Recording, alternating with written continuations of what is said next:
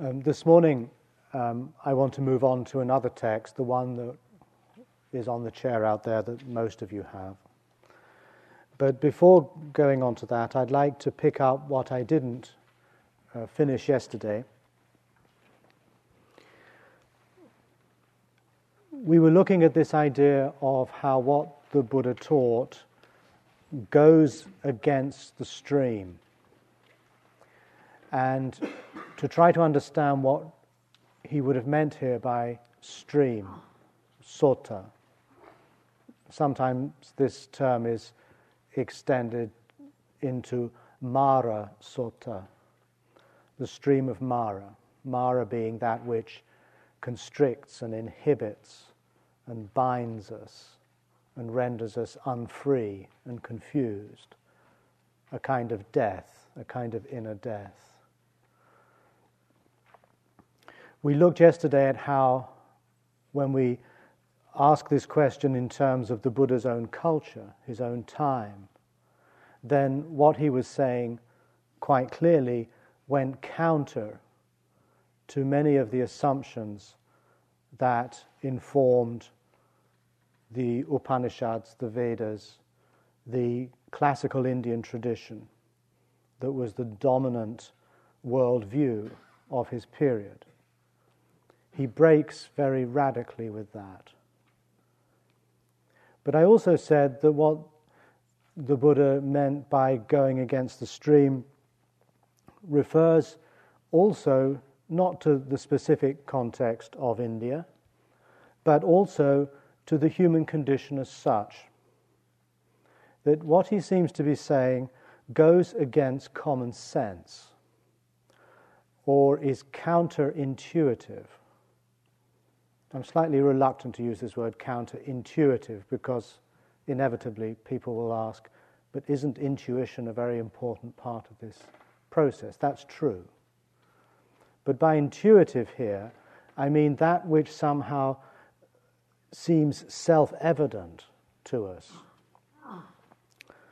Now, the Buddha addressed this um, in his teaching on three points he recognized that human beings suffer from three primary distortions of perception, which he seeks to correct through the practice of the Dhamma. These are seeing what is impermanent as permanent, seeing what is dukkha, suffering, as sukha, happiness,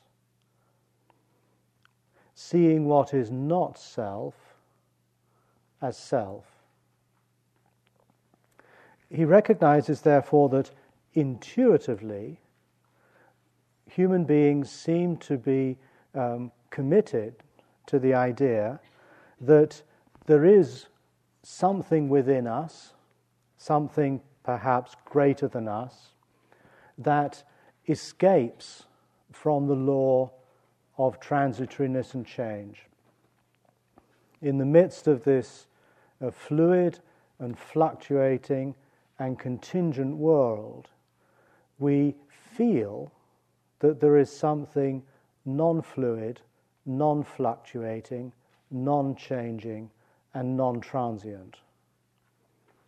The most common candidate is some sense of self that we, we intuitively sense that there is a, a permanent, unchanging witness, we might call it, that seems to stand outside and above and beyond the fluctuating, fluctuating world. And so the idea of not self and the idea of impermanence are very closely aligned. In fact, we might think of them as just different gestalt switches, like the image you have, I'm sure you're familiar with, of you can either see an image of, of a vase, a symmetrical vase, or if you just blink, you can see it as two faces looking one at the other. That model, I think, is a useful one. So, impermanence, not self, are really two uh, gestalts of the same thing. They're not two uh, different properties, things, but two ways in which we can uh, understand uh, this phenomenal world of which we are a part. We also tend, almost instinctively, to think of this world as an arena for gratifying ourselves, gratifying our senses, providing us with some kind of lasting well being and comfort. Now, again, we have to be careful here, and this I think is the use of the word intuitive. Rationally, if we are asked um, whether there is something permanent in the world or some possibility of eternal happiness in the world, we would probably say no. But intuitively, that's not how we feel deep down things are that our behavior very often betrays our rational convictions. That we act and behave as though we will be around forever. We act and behave as though one day we'll sort our lives out to the point where we've got everything we want and we've gotten rid of everything we don't like. We have achieved the perfect situation. This is often revealed to us um, in those things we're not supposed to notice when we meditate, namely our fantasies, our dreams, our daydreams, and how much of that is a longing or a, a representation of this longing for permanence, this longing for a final security, a longing for some permanent well being in the midst of a world that we know quite well to be transient, to be shifting, to be unreliable. So when the Buddha is talking of, um, of this, uh, this transformation of perception, he's talking not just of adopting a different set of beliefs and views. He's talking about attuning ourselves, training ourselves to experience the world intuitively. We're trying to, as it were, awaken a deeper intuition, one in which we are more and more attuned to the transience of things, to the poignancy, the unreliability, the tragedy of life, the pain of life. And likewise, when we go deeper still, to begin to dissolve this very strong conviction that lying back behind the scenes somewhere is a permanent ego. Perhaps a permanent ego that will even escape our physical death, something that will just go on surviving life after life. Now, in classical Buddhism, these misperceptions, these core errors, are said to have come, to have been present since beginningless time. They are features of the mind, the deluded mind, that are deeply embedded within us, and we go from life to life carrying these misperceptions with us. I feel a more um, a more compelling and convincing way of understanding the origins of these misperceptions lies as seeing them as the, the legacy of um, certain patterns of belief and behavior that gave our early hominid ancestors survival advantages over other forms of life on earth. I would understand them now as, um, as, as, as, deeply seated uh, intuitions that are rooted perhaps in our reptilian brain, or at least in certain deep seated neurological structures. They have been useful. That's why they're there. They've helped our ancestors to have a competitive edge over those who are competing for the same resources. I'm not going to go into this now, but that would be broadly speaking how I see it. But to these primary um, uh, uh, misperceptions, I think we can also add, um, and I think they build on the ones the Buddha mentions, the assumption that out there somewhere or in here somewhere there is a final, absolute, ultimate truth, something that lies beyond the impermanent, deceptive, and uncertain world. That there is something certain, something that is uncontaminated by the fluctuations and corruptions of this body. Whether we call that truth or certainty God, or whether we nowadays would be more likely to think of it as some kind of uh, transcendental uh, awareness or consciousness, um, that too is, as it were, a very deeply seated intuition. And I think it is, um, we have evidence for that in, in the ways in which many different religions throughout the world have come up with very similar kinds of beliefs, particularly beliefs in God. And in some ways, uh, the Vedanta or the Upanishads is a very clear exposition of this kind of intuitive religion. What seems deep down to be compelling and convincing and true.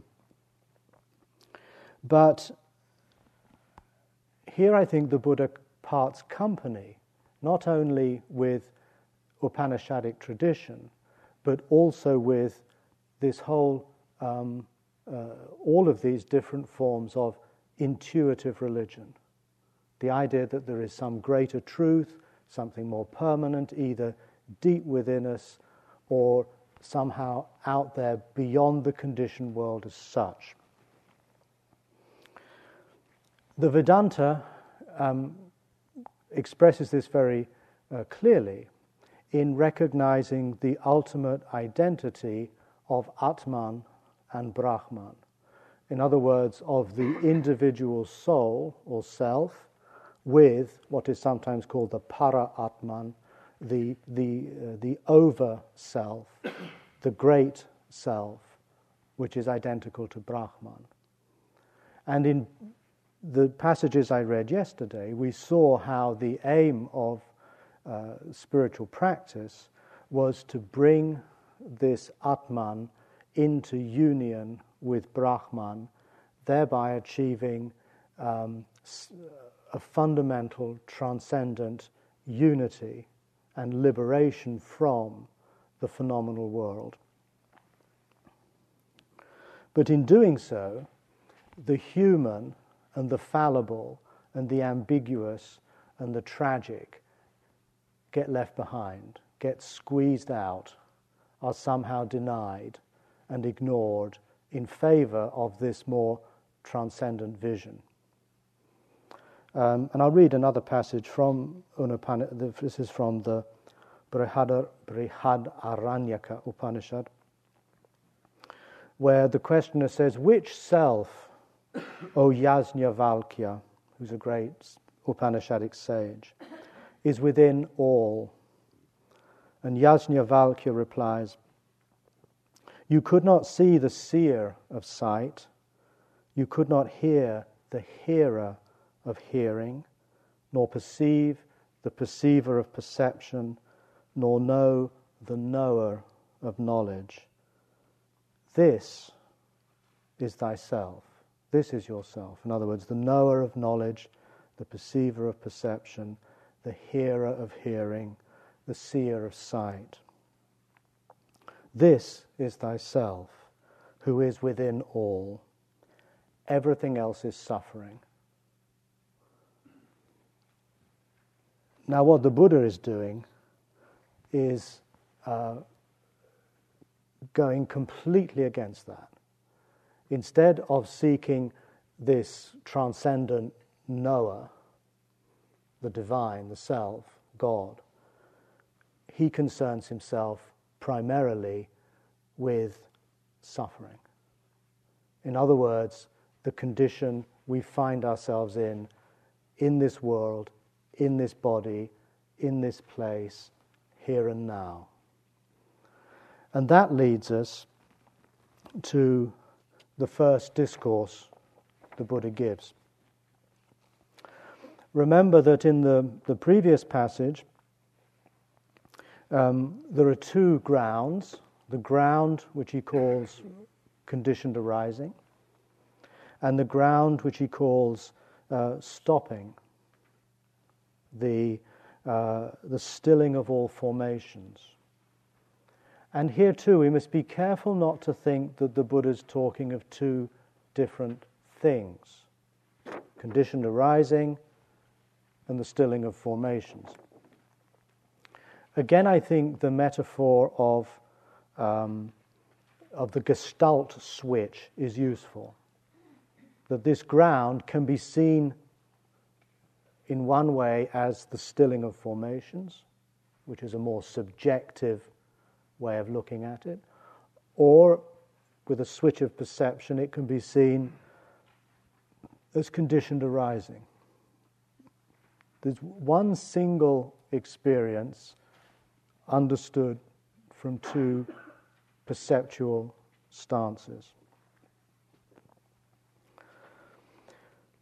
So, I didn't speak much about what we meant here by the stilling of all formations, the relinquishing of all bases, the fading away of craving, desirelessness, stopping, nibbana. And that's what I want to look at today and tomorrow. And to do that, I'm going to explore that idea as it's presented in the first discourse the Buddha gave after his awakening. And that's the text we have before us. Um, I'm not going to go into the, the, the, series of events that happened um, beneath the Bodhi tree while he's still at uh, Bodh Gaya, or Uruvela as it was called then where Brahma appears to him and encourages him that there are people out there with little dust in their eyes who, are, uh, who, would, who, who, would be able to understand the Dhamma. Uh, I think probably what that means is Brahma uh, doesn't here mean God uh, as some sort of extraterrestrial being who floats into Bodh Gaya and says, hey, get on with it but rather Brahma is the arising within uh, Siddhartha Gautama's experience of love, compassion, equanimity, joy, which are called the Brahma Viharas. So it's the first, it's a way of talking about this movement from a kind of inchoate um, experience into one in which he now is compelled, out of his love for the world and for others who are suffering, to communicate what it is that he has understood. So he goes off to Varanasi, Benares, uh, which would have taken him a couple of weeks by foot, and he tracks down five of his former companions in asceticism, and he, here he then, to them, gives this first discourse. And I'm going to read out the whole thing before we start to uh, begin to analyze and try and figure out what it's about. This is what I heard. The Lord was dwelling at Varanasi in the deer park at Isipatana, now called Sarnath. He addressed the group of five monks. One gone forth does not pursue two extremes. Which two? Indulgence in sense pleasure, which is low, vulgar, ordinary, uncivilized, is actually a better translation, and meaningless. And indulgence in self mortification, which is painful, uncivilized, and meaningless. The Tathagata, in other words, himself, has awoken to a middle path that does not lead to either of these extremes. It is a path that generates vision and awareness. It leads to tranquility, insight, awakening, and release. It has eight branches true seeing, true thought, true speech, action, livelihood, resolve, mindfulness, and true concentration. This is the noble truth of anguish. Birth is painful, aging is painful, sickness is painful, death is painful. Encountering what is not dear is painful. Separation from what is dear is painful. Not getting what one wants is painful. In short, the five clinging clusters, the five aggregates, are painful, are anguish. This is the noble truth of the origin of anguish, the craving that leads to repeated existence, given over to delight and lust, keenly indulging in this and that. That is, craving for stimulation, craving for existence, craving for non existence. This is the noble truth of the cessation of anguish, the traceless fading away and cessation of that craving, the letting go and abandoning of it, freedom and independence from it. This is the noble truth of the path that leads to the cessation of anguish, the path with eight branches true seeing, thought, speech, action, livelihood, resolve, mindfulness, concentration. Such is anguish. It can be fully known it has been fully known. Such is the origin of anguish. It can be relinquished. It has been relinquished. Such is the cessation of anguish. It can be experienced. It has been experienced. Such is the path that leads to cessation. It can be created. It has been created. So there arose in me vision, awareness, intelligence, knowledge, and illumination about things previously unknown. As long as my knowledge and vision was not entirely clear in all these ways about the reality of the Four Truths, I did not claim to have had a peerless awakening in this world, with its humans and celestials its gods and devils, its ascetics and priests. Only when my knowledge and vision was clear in all these ways did I claim to have had such awakening. The knowledge and vision arose within me. The freedom of my mind is unshakable. This is the last birth. There is no more repeated existence. This is what the Lord said inspired, the five monks delighted in the Lord's words. And while this discourse was being spoken, the dispassionate, stainless Dharma eye arose in the Venerable Kondanya, who said, Whatever originates is something that ceases. now we can see um, quite clearly that um, this is framed within the um, the soteriological worldview of the Upanishadic tradition. Um, it's framed in terms of uh, the uh, idea of multiple lifetimes, and the goal very much being um, the, uh, the freedom from repeated existence. Um, but let's just remind ourselves of how, of the particular approach I'm taking um, to understand these texts. What is it that the Buddha said that is distinctively his own view? And the first criterion for coming to that understanding is to bracket off whatever is found in the pre existent tradition.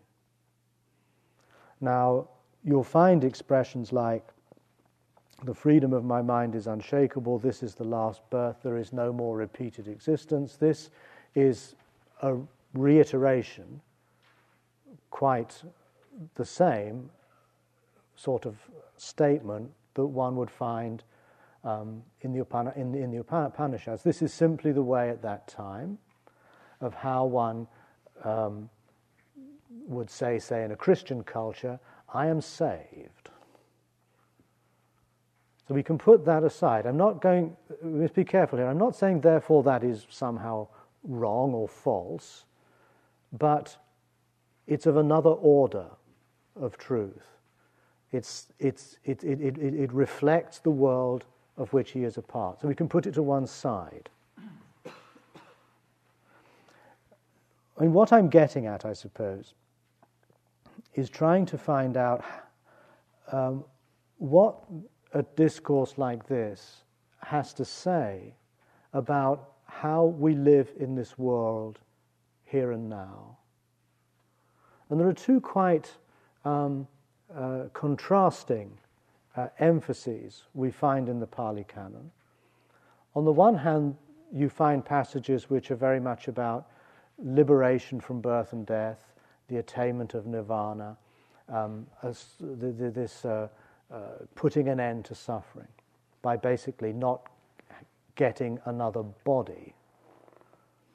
But then we have many other passages which emphasize the importance of um, an understanding and awakening in this life, here and now, in this very life, is an expression used again and again. The passages we looked at from the Satipatthana Sutta, the discourse on the grounding of mindfulness. Likewise, go into a forest, sit at the root of a tree, know when you're breathing out long, know when you're breathing in short, when you're walking, sitting, standing, lying. This is very much coming into a far more intimate uh, and deep awareness of your phenomenal experience here and now. My sense is that um, even by the time the Pali Canon was organized, we had conflicting um, agendas at work. Amongst some of those monks who were more concerned with the immediacy and the direct relevance of these ideas and practices as a way to live more fully and totally in this world, as opposed to the other agenda, which was that of the Indian religious culture, to see the Buddha's teaching as just another strategy to achieve the same goal of liberation from birth and death. I'm interested in the former, and I'm going to bracket the second agenda because I feel what is distinctive in the Buddha's teaching is this concern with the here and now and how to live in this world. We also have, um, and I'm starting at the back here a bit, another very clear account of what the Buddha means by this word awakening. Here he says it very explicitly as long as my knowledge and vision was not entirely clear in all these ways about the reality of the Four Truths, I did not claim to have had a peerless awakening. Now, once again, um, this awakening is not reducible to some kind of transcendent experience, as we would find in the Upanishads. But in fact, this awakening has to do with, um, uh, with four truths, not just one, four. It has to do with a, a, a complex um, experience of all these various dimensions of life. It's certainly not a mystical experience in which one has privileged access to some higher or absolute or transcendent truth. There's no sense of that at all. There's a lot of confusion, I feel, around this, the way the word enlightenment is used nowadays. Um, there's a general assumption that all the Indian traditions are concerned with enlightenment. But as far as I'm aware, nowhere in the Upanishads or in the Vedanta is the word bodhi ever used. The word we would literally translate as awakening. The term that is commonly used would be that of moksha, liberation. The Buddha, as I said yesterday, used this word awakening quite deliberately to contrast what he was concerned with in terms of the in contrast to the concerns of the pre-existing tradition. It's quite a different idea. Uh, but very often today, um, it's all blurred up. We talk of whether is that person enlightened, is that guru enlightened, is that lama enlightened, failing to ask what is really the much more important question enlightened about what? Now, the Buddha makes it very clear here that his awakening, and he does use the metaphor of light, he says, uh, There arose in me vision, awareness, knowledge, and illumination, light. But the key metaphor is awakening. And what he awoke to was conditioned arising, and now he speaks of that in terms of the Four Truths.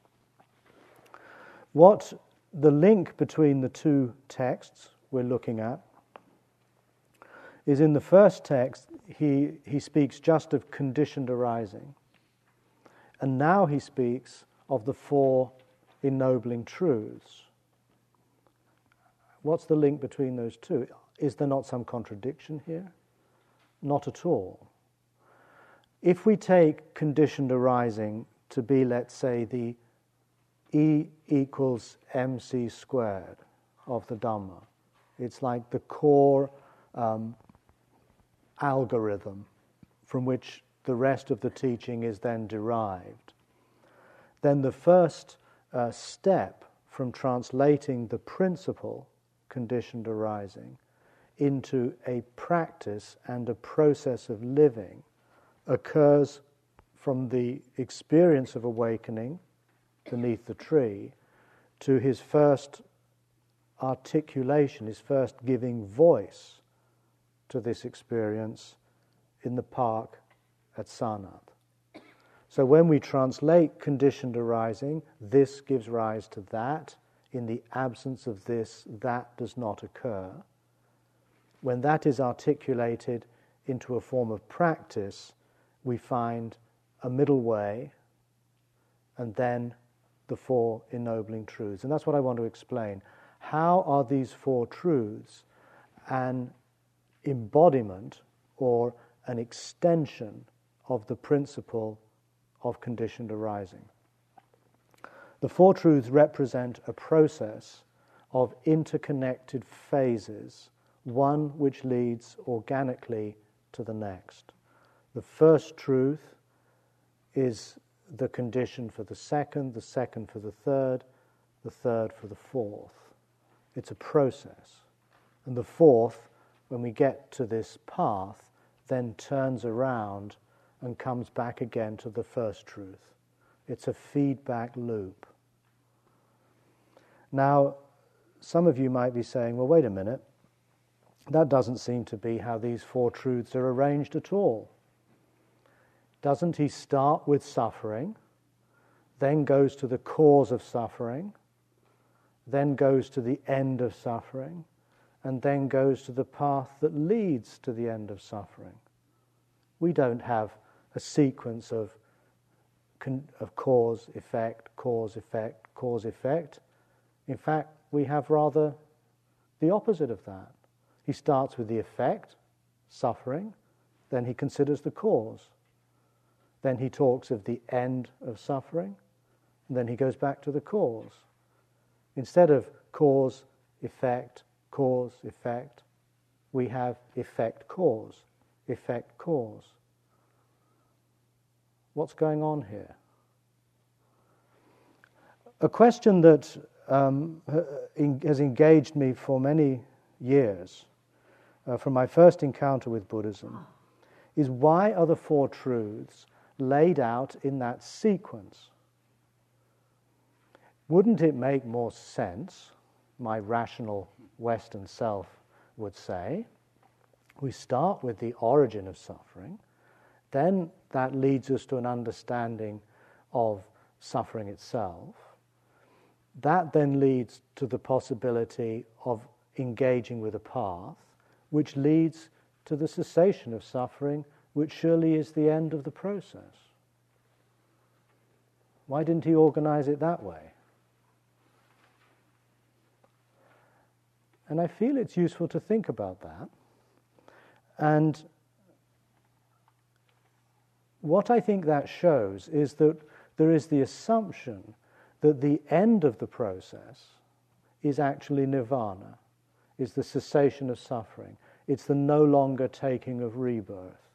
And that, of course, would fit within the broad picture of classical Indian soteriology. I'm sorry to use this long, complicated word, but it's the best one. Soteriology means uh, so, soter in Greek means uh, liberation or salvation, and logos means thinking about or speaking about salvation.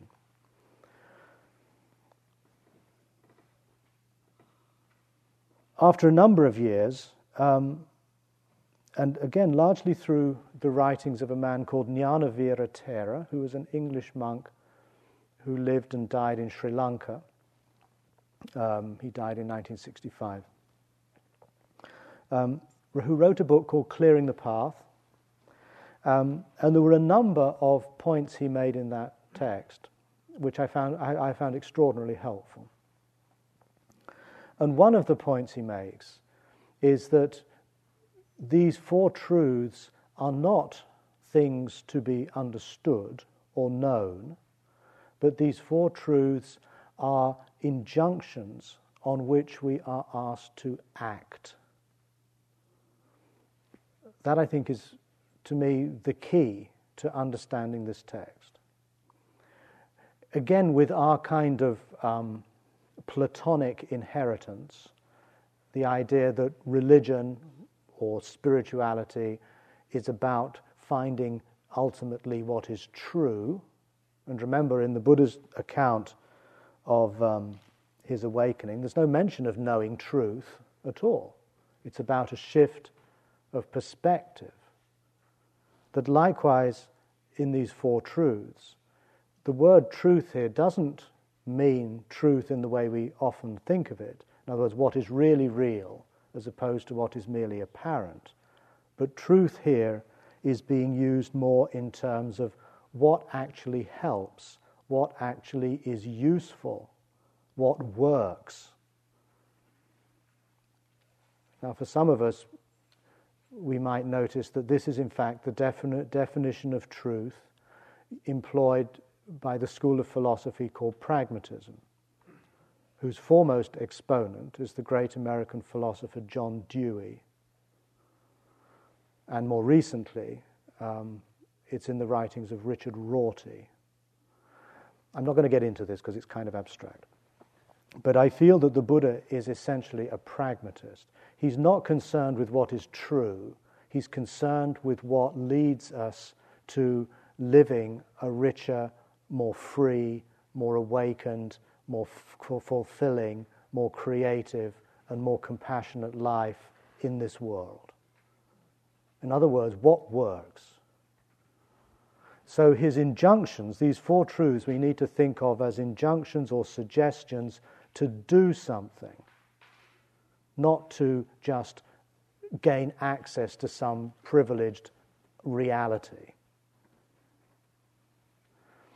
In Jnanavira's writings, he gives a very good analogy of this. He says, It's like when Alice goes down the rabbit's hole in Alice in Wonderland, and she comes to a room on which is a table, and on the table is a bottle, and the bottle has a label on it that says, Drink me. nowadays, uh, or it doesn't happen so much nowadays, but when you get your computer software, there's sometimes a file that appears on your desktop which says, Read me. now, this doesn't tell you anything about what's the content of the file any more than drink me tells you about what's in the bottle.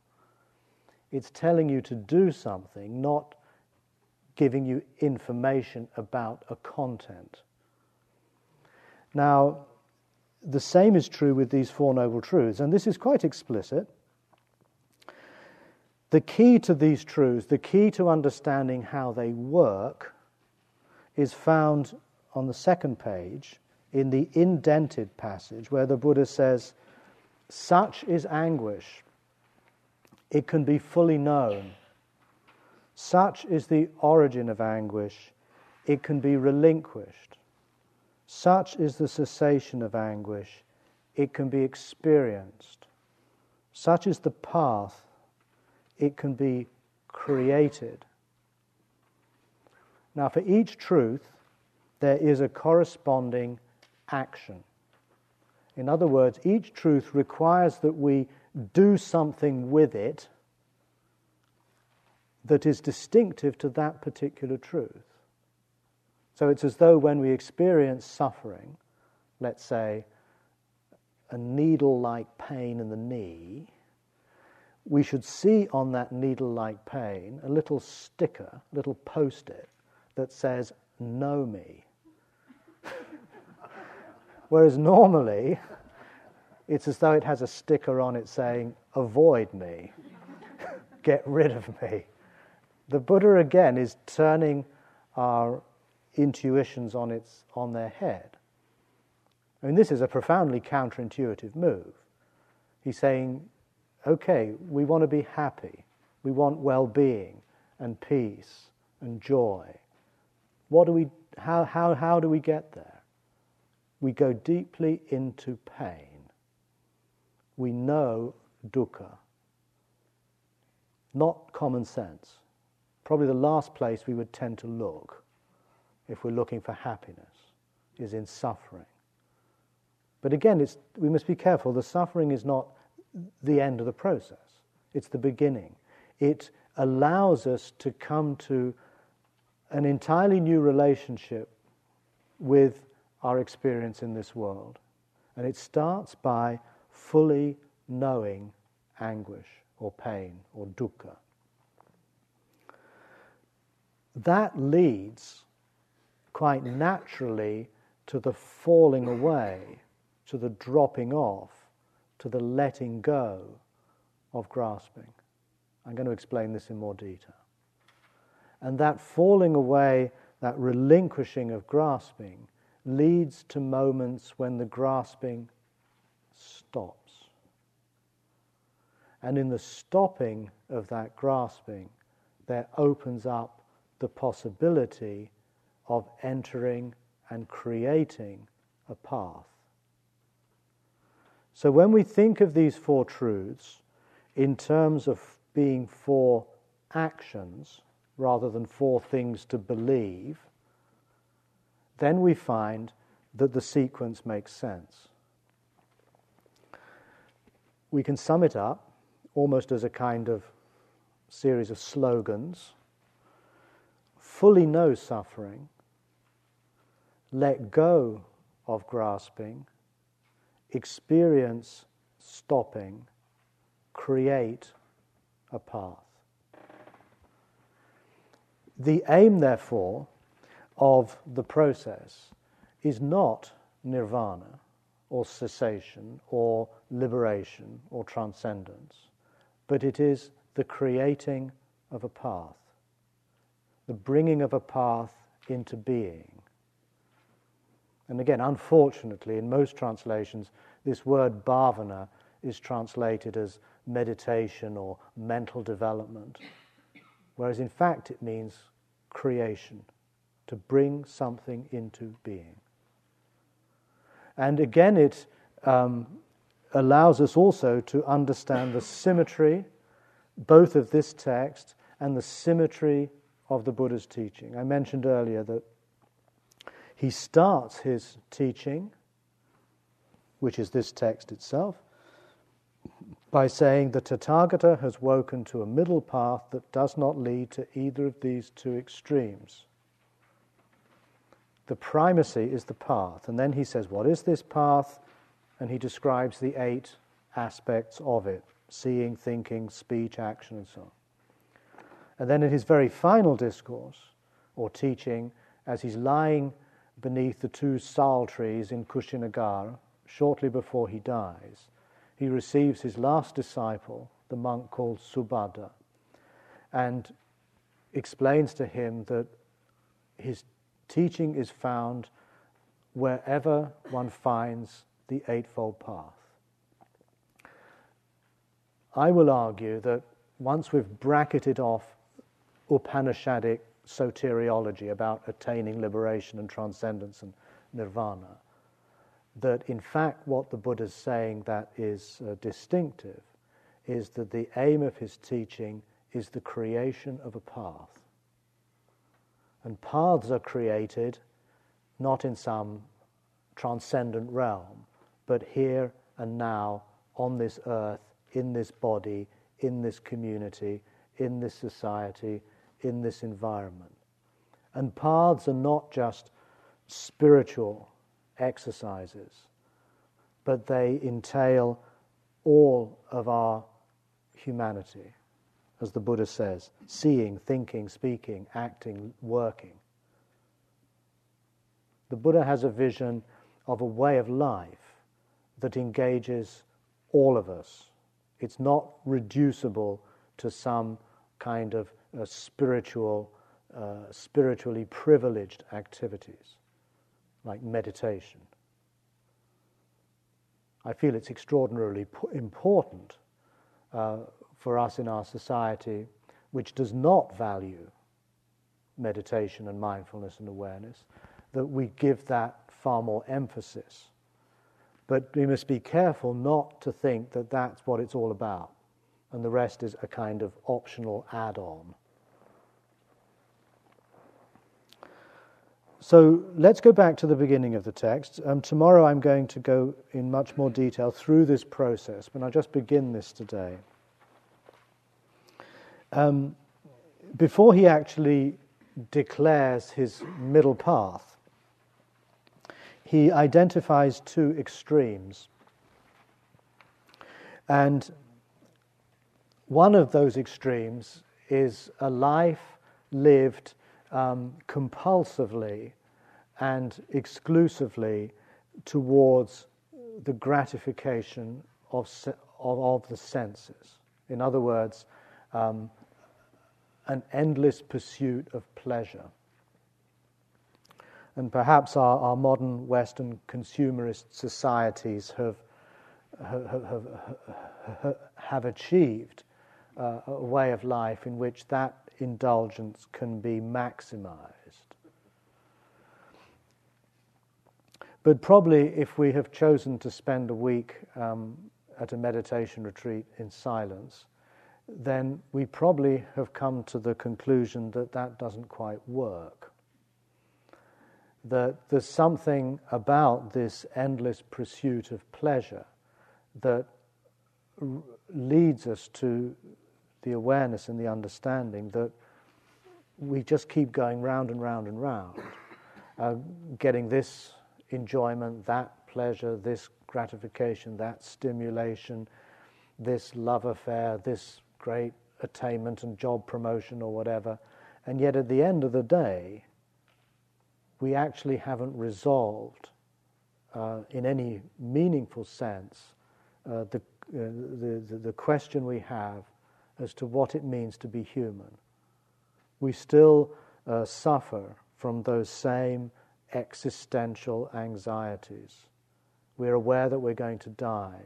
We become, as we grow older, aware of the breakdown of our bodies, our sub, being subjected to sickness, to aging, to sudden death. And no matter of sense gratification is really going to address those issues at all. In fact, we might begin to realize that our chasing after fleeting pleasures is a way of avoiding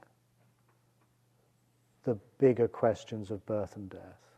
It's a kind of flight, a kind of escape, a kind of uh, distancing ourselves from those deeper feelings that in moments of solitude, when we're lying awake at night, or when a close friend or relative has died, we find ourselves thrown into. And these moments can often be extremely painful, but at the same time, we also glimpse that there's something very true about them. This is somehow far more real.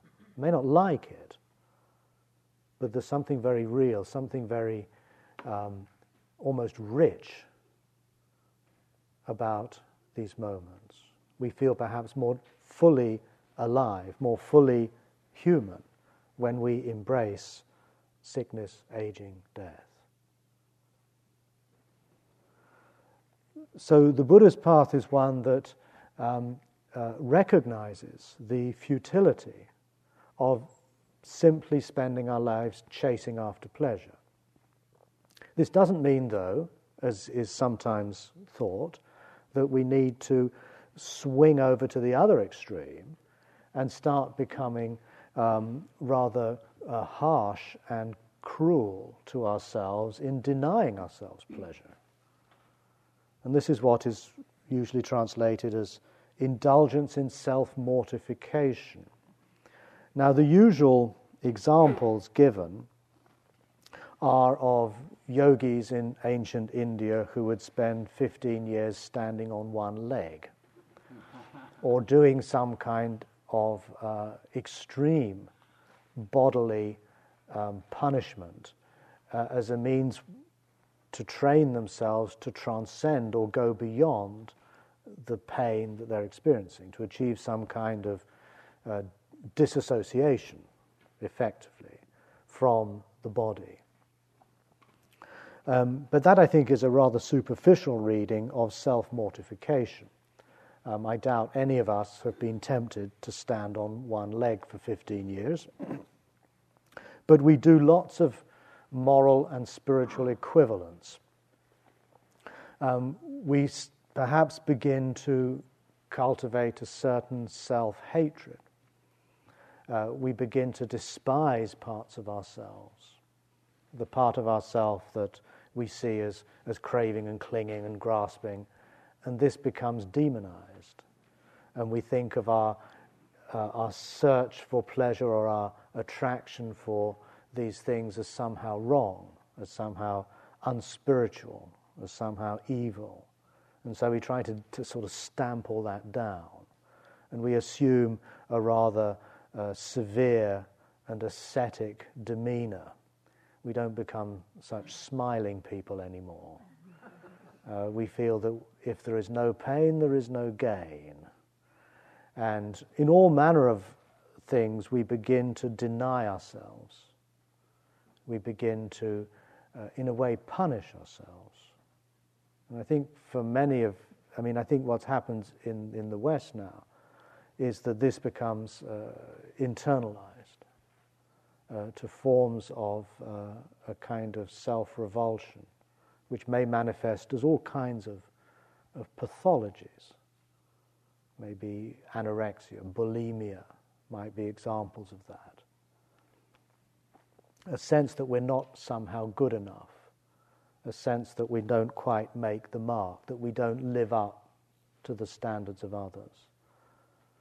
So, this is really just the, uh, the opposite, the, the counter image of this uh, self indulgence. A middle way is one that avoids both.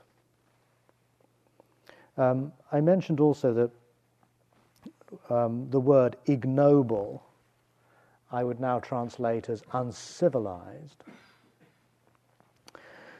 Uh, the word in Pali is gama, and gama literally means village. Um, we might in America say gama means hick like.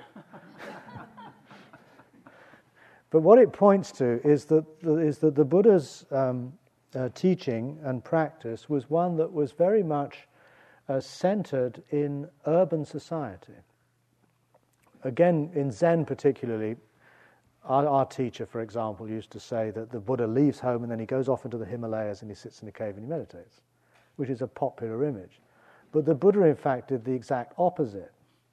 He could have wandered up into the Himalayas, but he actually went down into the heart of the urban civilization of his day. He went to Rajgir, which was the equivalent of New York. It's a bit like uh, Bob Dylan, who um, leaves Hibbing, Minnesota, stops off in Minneapolis for a bit, and then heads for the Big Apple. The Buddha did exactly the same. He left basically a rural backwater went to the first nearest big city, Vaishali, or nearby, and then headed to Magadha and to Rajgir. And after the awakening, too, after he had preached this discourse, he then goes back to Rajgir. He goes back to the equivalent of the Big Apple. And that's where he establishes his first community. And then his other largest community he establishes in the next big city of the day. He's supported in many respects more by the emergent mercantile middle classes than by farmers and peasants. In other words, he sees what he's doing as a civic or civilizing movement, one that's concerned with a society that's gone that's moved out of simple agrarian subsistence living and has come to um, uh, to live primarily um, in more complex urban societies, quite similar in their day to the sorts of urban civilization we have now. So again, he's not uh, cutting himself off from the world by going up into the Himalayas but rather he sees his teaching as addressing the concerns of people in post agrarian society. And this, again, is one more indication of how um, his concern is with the world as it is, the world as it is evolving at his time, and going straight into the heart of that, rather than um, as we often do find in the Upanishads and, and some of these other more ascetic traditions, the, the rishis and so on retreat from the urban environments into the mountains. The Buddha goes the opposite way. It's worth bearing that in mind, that his uh, middle way is a middle way that he doesn't see as the exclusive um, uh, domain of the renunciant, but rather as something that is practiced in the midst of the hustle and the bustle of daily life. But I'll, we'll stop here, and tomorrow um, I'll go through these four truths in terms of there being four um, injunctions and four activities, one which leads to the next and culminates in the creation of a path. Thank you.